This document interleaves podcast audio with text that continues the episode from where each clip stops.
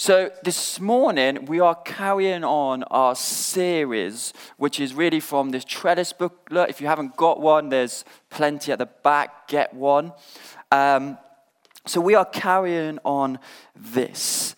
Uh, this morning, I am actually got all my notes on an iPad for one of the first times, mainly because Joel decided to throw a ball at my cup and the cup to go over my laptop and break my laptop. Don't you just love kids? Um, absolutely love kids. You can laugh, you know, you can laugh at that point. Um, so this morning we are going to start, as I said, starting this series, and uh, I am going to be looking at community formation. Community formation. But I want to kick off with a bit of a disclosure about this morning's sermon. And this morning's sermon's disclosure is that I am biased towards the church. I am passionate about the church. I don't believe the church is dead. I don't believe the church is boring or irrelevant. I believe God's church is the vehicle for mission. It was ordained by God and it was the perfect way to gather and send out his disciples. See, I don't know about you, and you're probably in the same as myself. Over the years, I've read many books about church. And not all of them, but a lot of them is like they come with the lens that church is not suited for society or it's outdated. But what if there's nothing wrong with Jesus' church, but there's actually something wrong with me? See, for me, the church is awesome.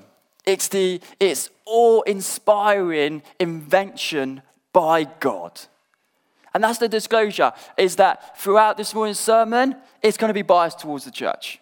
Because I believe in the church, I'm passionate about the church, and I hope that is the case until I breathe my last breath. So if you have a Bible, turn with me to Acts chapter 2 and we're going to be kicking off at verse 42. Like I said this morning, I'm speaking about community formation. And we went to this verse a few weeks back, and this is the foundation, you could say. It's the bread and butter, it's the start of one of the first communities in terms of church communities that we find in Scripture. And it says this Acts chapter 2, 42. They devoted themselves to the apostles' teaching and to fellowship to the breaking of bread and to prayer. Everyone was filled with awe at, at the many wonders and signs performed by the apostles. All the believers were together, had everything in common. They sold property and possessions to give to anyone who had need. Every day they continued to meet together at the temple courts. They broke bread in their homes. They ate together with glad, with glad and sincere hearts, praising God and enjoying the favor of all people. And the Lord added to their number daily those who were being saved. See, many of us would have read and we've heard in this scripture, and like I said, I referred back to it a few weeks ago. But in this scripture, gladness, sincerity, unity, generosity, awe, and wonder are all the words that can be used to describe the experience the members had in the first community, uh, which we could see as what is the church. See, biblical community is the gathering of the followers of Jesus. See, we find community in lots of different places, don't we, though? We find it in the school. I am personally, unofficially, officially, unofficially a part of the PTA at Freddie's school. They don't really have one, but they do have one. It's like a, it's like a weird situation going on. And so when I go into that situation, it's like five or six of us parents. There's like 450 kids, but only five or six of us signed up, unofficially, officially. But it tells a lot of work, and all you do is basically arrange events and fairs and stuff like that. But there's a community, and I've got to know these five or six other people, and they're Freddie's school friends' parents, a lot of them. And we always speak to each other. Whenever I get the opportunity to take Freddie to school or pick him up, we will speak to each other. And I see them in the shops. There's a community going on. We, we've got that kind of community. We've got ho- community in our hobbies. We might have community with our neighbors, or maybe not in current situation. But biblical community is more than that. And we know this. It is the, it's the gathering of the saints around Jesus. It's focused on Jesus. See, I love this verse because they came together and they were teach. They heard from the Bible. 2 Timothy 4 says that the Bible's there to encourage, to strengthen, to edify, to challenge, to rebuke, all these words. And actually, when we come together, there's an importance of opening up the Bible because it's the Word of God. I don't know about you, but I open up my Bible daily and I read through it. Sometimes I just read a couple of verses, sometimes I read more, but I read through it and it just inspires me. Even if I've read the verse 10 times before. And I want to try and adopt it to my life because the Bible is alive. It's, it's, a, it's, it's relevant for us today as much as it was when the first, uh, some of the first Christians got their hands on the Bible, especially like the Old Testament and stuff. So, so, so they were taught, the people were taught. And then they, they, they had fellowship, they broke bread, and they prayed together. Like the things that we try and adopt in our lives as well. And the outcome is that they were in awe of God. And then they just they throw some miracles in the mix. You know, people get healed, signs and wonders. I don't know about you, but I don't go to do the school or to do hobbies and they say, let's pray for the sick if someone says they're sick. No, because the first, our community is different. It's focused around Jesus. It's a focus around some of these important things of these passages, uh, bits in Acts chapter 2. See, we, as disciples, are part of this community. We are not fans, we are followers. And there's a massive difference. Many of you know I love the football. When I go and watch Chelsea or England playing, I'm watching England Italy at the end of the month in Wembley, which is going to be interesting with the current climate. But we, when we go, uh, uh, we're going to be there and we're going to be shouting on at England. And Freddie's really looking forward to it. Harry Kane, Harry Kane, Harry Kane.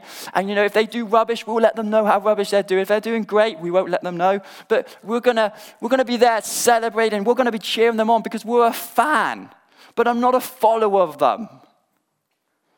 But when it comes to community around Jesus, we, we're followers of Jesus. It's so much more. You're not just cheering Jesus on. Go, Jesus. Whoop, Jesus. You know, it's like, no, I want to adopt. I want to follow. I want to become more like Jesus. And when I gather in the community, I want to do the same things that Jesus did. And we know when Jesus came to this earth, he formed a community, right? He got around him 12 guys, and then even bigger as time went on. But he got around them, him, and he did everything for them. He walked down the road with them. They ate together. They discussed theology. They discussed the kingdom of God. But the disciples grew not only to Jesus, they grew with one another as well. And this begs the question how are we doing at growing to know one another? In Romans, it says that we should be devoted to one another in love. This is Romans 12. We got up here on the screen. Let love be genuine. Abhor what is evil. Hold fast what is good. Or my translation says, hate what is evil. Cling to what is good. Be devoted to one another in love. Honor one another above yourselves. Never be lacking in zeal, but keep your spiritual fervor. Serve in the Lord. Be joyful in hope, patient in affliction, faithful in prayer. Share with the Lord's people who are in need. Practice hospitality. Bless those who persecute you. Bless and do not curse. Rejoice with those who rejoice. Mourn with those who mourn. Live in harmony with one another. Do not be proud, but be willing to associate with people of low position. See, right in the middle of this, it's saying to the people that you should be devoted to one another in love. This is hard. How are we doing it? Being devoted to one another in love. That is what the community was about.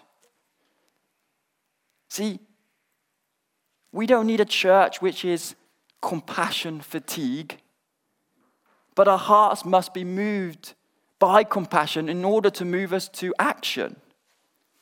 See, what sets the church apart from any other religious group or, or, um, or group that we might belong to, whether it's a hobby or anything like that, is that we love Jesus and we love one another. And this is what we get in Acts 2. It's their love for Jesus. They want to break bread together. They want to pray together. They want to hear from the Word of God. It's because of their love for Jesus. They want to be together because they love for one another. So, if you could summarize it, it is a love for Jesus and the love for one another. But what is the opposite of community? Isolation. Isolation could also be referred to as, in one way or another, independence. See, our old nature will hide and, and self isolate.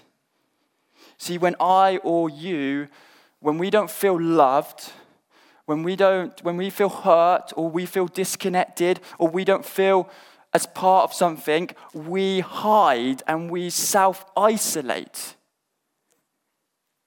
and this all happened right at the beginning of time.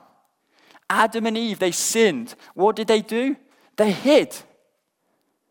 They hid. And it says in the Bible in Genesis that God says, Where are you? Just let you know, God did know where they are.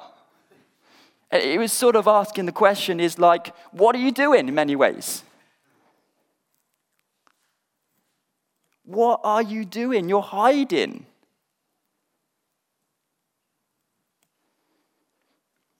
See, we as people, living and breathing people, we carry baggage around with us, right?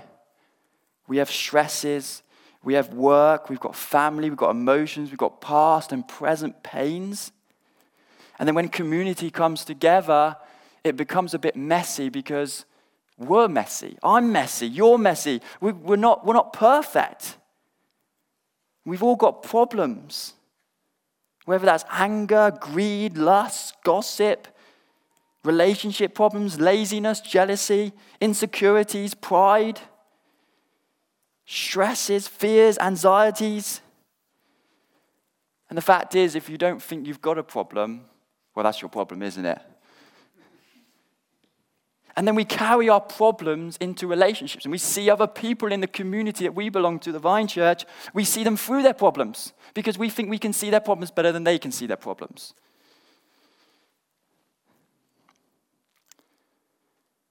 See, it's only the enemy of your soul that wants you to hide.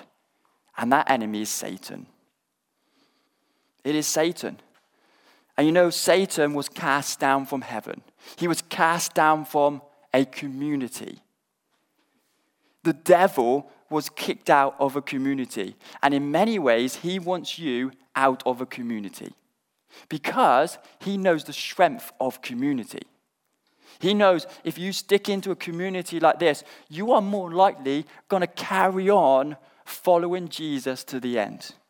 He knows that if, you, if you're being taught the Bible and it is edifying, it is encouraging, it's strengthening, a challenge, he knows you're more likely going to be a follower to the right at the end of the day. He knows that if you're going to meet in homes and hospitality and break bread and pray together, you're more likely going to be a follower to the end. So the Satan hates community. He was, he was probably one of the first people to be kicked out of a community.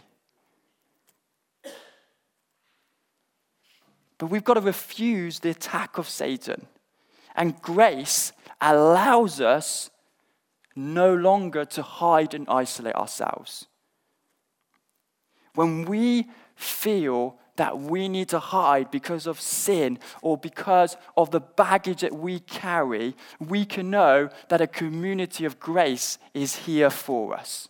And actually, we don't need to hide and self isolate ourselves. When we feel hurt and loved, no, we don't need to isolate ourselves and hide, but actually, we can come closer into the community. We have to fight together to stay together. I don't know about you, but I've realized nowadays it's so easy to float and not commit. People are no longer committing, are they? People don't commit into marriages, into families. They're not committing to their children. People don't want to commit. We don't commit always at work. What time do I finish? 5:30? Well, 5.30, I'll be out that door like, a, like anything. I'll be out and shut the door, turn the computer off. Actually, I'll turn my computer off at 4, you know, 4.55 to make sure I'm out by 5. We do the bare minimum. What if, what if, what, if Jesus did the bare minimum? He had the same attitude.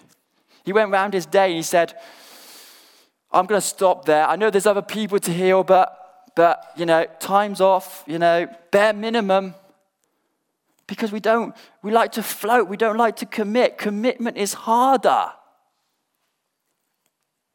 But Jesus is calling his disciples to commit to a community that he invented. See, when we meet with Jesus, we're still in the world, but we're not part of the world. And therefore, our community is so different from any other community the world offers. And it's really unmeasurable. I just want to think about a few things. See, our community is cross cultural. Jesus crossed every available culture barrier to announce and practice the kingdom. He went to the sick of the sick, who no one else wanted to do anything. He went to the rich, to the poor. He went to the outcasts. He went to the fishermen, the tax collectors. He went to anyone. His, it was cross cultural. It doesn't matter your past or even your present because I've got a message of good news. It's county cultural. Jesus' message was different from the dominant culture message of that day. And it's different from the dominant message of culture of our day, isn't it? It's inclusive. Jesus was creating a community, like I said, it included everyone. There was no, no specific person that could belong to it. You didn't need to have a child at a certain school. You know, you didn't need to have a certain amount of money or be able to windsurf or whatever your thing is. You know, it was inclusive. Kingdom gospel centered. Jesus, the King, made the reality present that it was going to be kingdom centered. It was radical. Jesus' version of community was radical. That actually we would gather together. It was sacrificial. There was a willingness from the first disciples to even suffer for Jesus. People wanted to be with him. People wanted to serve him. People wanted to, to help. People wanted to pray and teach and all this stuff. It was prayerful. Jesus taught his disciples to pray. And it was missional. Jesus' movement was focused on mission. There could be so much more, but the community that God ordained was Jesus shaped and Jesus centered. Committing to being Jesus' disciple also means committing to living community. Jesus' first disciples couldn't be disciples without being with Jesus and one another. So if you're not willing to be in community, there's a big question mark. Are you willing to be a disciple? A few years ago, probably about seven years ago now, I went to a, funeral of a family friend. And it was back in Gloucester that he died. He died in old, old age. And I didn't know most people there. And I was talking to most people, not most people, I talked to a lot of people. And uh, I got chatting to someone and I asked them, Do you believe in God? You know, you get these conversations in funerals quite a lot. And uh, they said, Yes. And they said, But I'm a post evangelical. And that point in my time, I didn't know what a post evangelical was or what they were referring to. So I said, What's that? And they said, Well, I used to go to church, but I don't believe you need to be a Christian and go to church. And I was thinking, That's interesting. You know, that's very interesting. And um, and I was like, oh, okay. And then it got me thinking that if you want to get rid of the church, you probably also need to get rid of Jesus. If you want to get rid of the church, you need to get rid of Jesus. The church was not a human invention. It was not like a thousand years ago someone had a good idea. But the church was God's invention. You read through the New Testament, and you know, you could read it with one eye open and one eye closed, and you're still going to get to the place where, if you're a disciple of Jesus, you need to be part of a church, a community of followers. You can't get around it. It was God's idea to have local gatherings of his disciples and to have the gifts of the work of the Spirit at work. He called some of us to be leaders, evangelists, teachers, administrators, encouragers. He called some of us to be helping the poor. It was God's idea that we would come together. You know, part of it is Ephesians 5, ministries, Romans, all these passages that talks about the gifts of the Spirit, that we will come together. See, we cannot recreate a church for our own personality, or we cannot even recreate a church to even win souls. See, we could quite easily next week said, if you come to church, I'll give you all an iPad. We'll probably have no money left at the end of the day, but you know, we could do that. But that's not what God's called us to do. Right? There's many things we could do to recreate church to try and win souls, but would we actually be winning souls? But rather, in many ways, God has given us a mandate what the community should be like, especially in Acts chapter 2. And if we do that, are we saying that God's original church was not good enough? And you might say, well, Tim, things were different in those times. I read Acts 2, and they say stuff like, you know, they were in and out of each other's homes, they broke bread, they, were, they met every day. You, you say, like, that's 2,000 years ago. You know, they lived all together. You know, they basically had like homes on top of each other. You know, I wonder, would we say that to Jesus? You know, I just couldn't do it. You know, ah, someone lived five minutes down the road from me. I think those people that lived at the time when this Acts passage was happening, I wonder if they would say to us, Well, you've got cars. You've got it easier to do this kind of community stuff. You've got this, this, and this to do community stuff. See, like I said at the beginning, I have a real passion and belief the church is still God's answer to the world. It's still the community of believers coming together. It's still the thing of that actually we open up the Bible, we sing songs, we pray, we, we break bread, we do hospitality, we eat together, we have community. All these things we find. I believe in it because the church is God ordained and it's the gathering of mankind around Jesus. But I wonder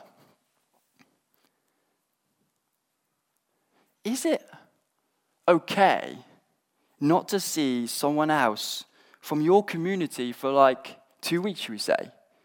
Is that what God ordained? Or maybe even a week? Do, do you think that God's like, think God's like, oh yeah, that's okay, you've got a busy life? But maybe you haven't seen anyone for two weeks inside the vine community. Just putting it out there. See, Jesus is the good news to the world, and therefore the church is good news to the world. Because Jesus is the head of the church, we are the church, and we are his people, and we are a community. And I love that we are a community of people. And I want to encourage us to carry on being a community because this is where you find your, your place. This is where you find your purpose. In many ways, this is home. You know, when you, you, you're at home, you want to provide a space where you can relax and you can be yourself. You want to provide a space where other family members or close friends can come in and be themselves. They don't need to be anyone, they can relax. It's a resting place, it's a place where you should enjoy. And it's the same for, in many ways, as we gather, whether that's on a Sunday or life groups or one on one, whatever that looks like, it should be a place that we come and relax and be ourselves and come together. But we want to see Acts chapter 2 being outworked, right? We want that awe and wonder. We want the power of God to be at work. It started raining.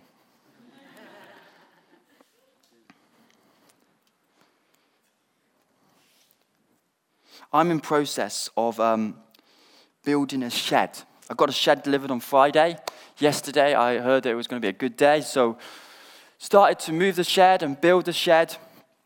And uh, I half, well, say half, probably a third built it. And it's quite hard building a shed on your own. And uh, so I started building a shed. And um, I get to the end of the day, and you know what? My screwdrivers, both of them ran out of battery. And they take, they're quite old, they take hours to recharge. So, so I, uh, I put it I put them on recharge, but I don't get any more time. So I wrapped, um, I wrapped a big sheet around most of the shed and all the bits to try and protect it. A couple of hours later, the big sheet has flown off and it's not going too well. But I'm saying this story because sometimes we can take bits of the church and build bits of it, and it's not the purpose it's there to serve. Like my shed, I could you know, I could forget about the rest of it, but it's going to be a rubbish shed because it hasn't even got a roof on at the moment. It hasn't even got a door on. It won't serve its purpose. And the same way in the church, we could take bits of it. I, I like the bits that we can eat together because I like to eat, especially if you're inviting me to a burger place because I love burgers. You know, you know, and, and I don't want the prayer side, you know, and we might not verbalize this, but this is the, the things that we're doing. Oh, yeah, I like church, but I don't like the side where we've got to listen to the Bible. It's a bit, you know, it's a waste of 20 minutes of my time, you know, and every week. This is unbelievable, Tim. You know, you know, but it's, it's not going to serve its purpose unless you build the whole shed, unless we take the whole teachings of Jesus about church and community, what it's meant to look like, it's not going to work. Does that make sense? You know, to, to, to another story is at the moment, uh, John, John, not John, Joel, Joel is being he's hilarious at the moment. You know, he's at that age, everything's cute. You know, he does things for the first time. And I was putting him in the bath last night, and he usually absolutely loves brushing his teeth. And we always brush teeth in the bath in the evening. And I put him in the bath, it's time for brush teeth. And do you know what he does? He turns his face away. And it's like, it's like in some ways, he's hiding himself. And he, he, like he does this quite a lot, right? If he doesn't want to do something now, he will like walk past you and don't look at you. He'll be like doing like this. And it's because he thinks, I don't know if he thinks that if you can't see me, I don't know what he thinks in many ways, but what he's doing is in many ways hiding himself. You know, some children, you know, Joel's on a stage at the moment, when they go to the toilet and then uh, toilet, go to the poo in their nappy, they go and hide under a table. And it's, it's right back to our old nature, going back to that hiding and isolating ourselves. If we don't like something or, or, uh, or we've got too much baggage going on, we, we automatically hide. And it's like you've got to fight against your old nature to come part of this community. And let you know that disciple of Jesus never, Jesus never said it was going to be easy. You have to fight to stay together. You have to fight to stay in community. You have to fight to even get up in the morning on a Sunday to get here. Or fight to get to a life group. Or fight to go and, you've said you're going to meet someone for coffee. You know, I've got to get up and do it because it's good for my soul and it's good for the other person's soul. Because otherwise, we can easily become lethargic, apathetic, and complacent in the life of as a follower of Jesus Christ. What am I saying this morning? I'm saying that we should carry on being a community of people. We should carry on loving Jesus. We should carry on loving one another and be active in doing that. Getting to know one another. Of course, you're going to get to know some people more than others. But it's our responsibility to do that. I'm saying that the church, the community of God, was God ordained. It was God's invention. No one in this room made it up. You know, no famous Christian made it up. Justin Bieber or anyone like that didn't make it up. No one likes Justin Bieber. But no one made up. It was Jesus that made it up. It was the perfect community. And the way it was instructed was perfect. And that community has lasted 2,000 years and it's going to last until he comes back. And we could come up with ways to do it in a different way. And some of them might be okay. But if we can't take away the things that we're meant to be doing, The things of stuff like eating together, breaking bread and prayer and teaching the Bible, you can't take that away. Because that's what's ordained by God. And that's what we will carry on doing as part of this community. So, my prayer for us is that we embrace this community. We don't hide away or self isolate because that is what Satan, the enemy of your soul, wants you to do. No matter how much baggage or how much sin you're in, do not isolate yourself or hide away because this will be a community that we should accept and love people and help people encounter Jesus and the work of the Holy Spirit in their lives, right?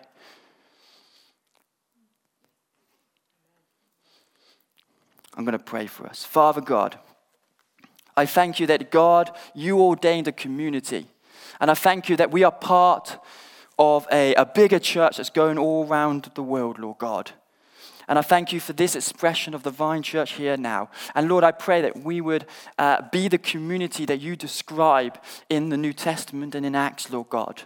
And that we would adopt these things in our lives, uh, not just to do it, but because we know that's the perfect way to do community. And Lord, I pray that it would be awe inspiring. Lord, it would be exciting like it was in Acts chapter 2.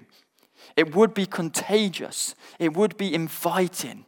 And it would be Jesus focused. Lord, and I pray that for each one of us, you would speak to us what this means to us in a practical level.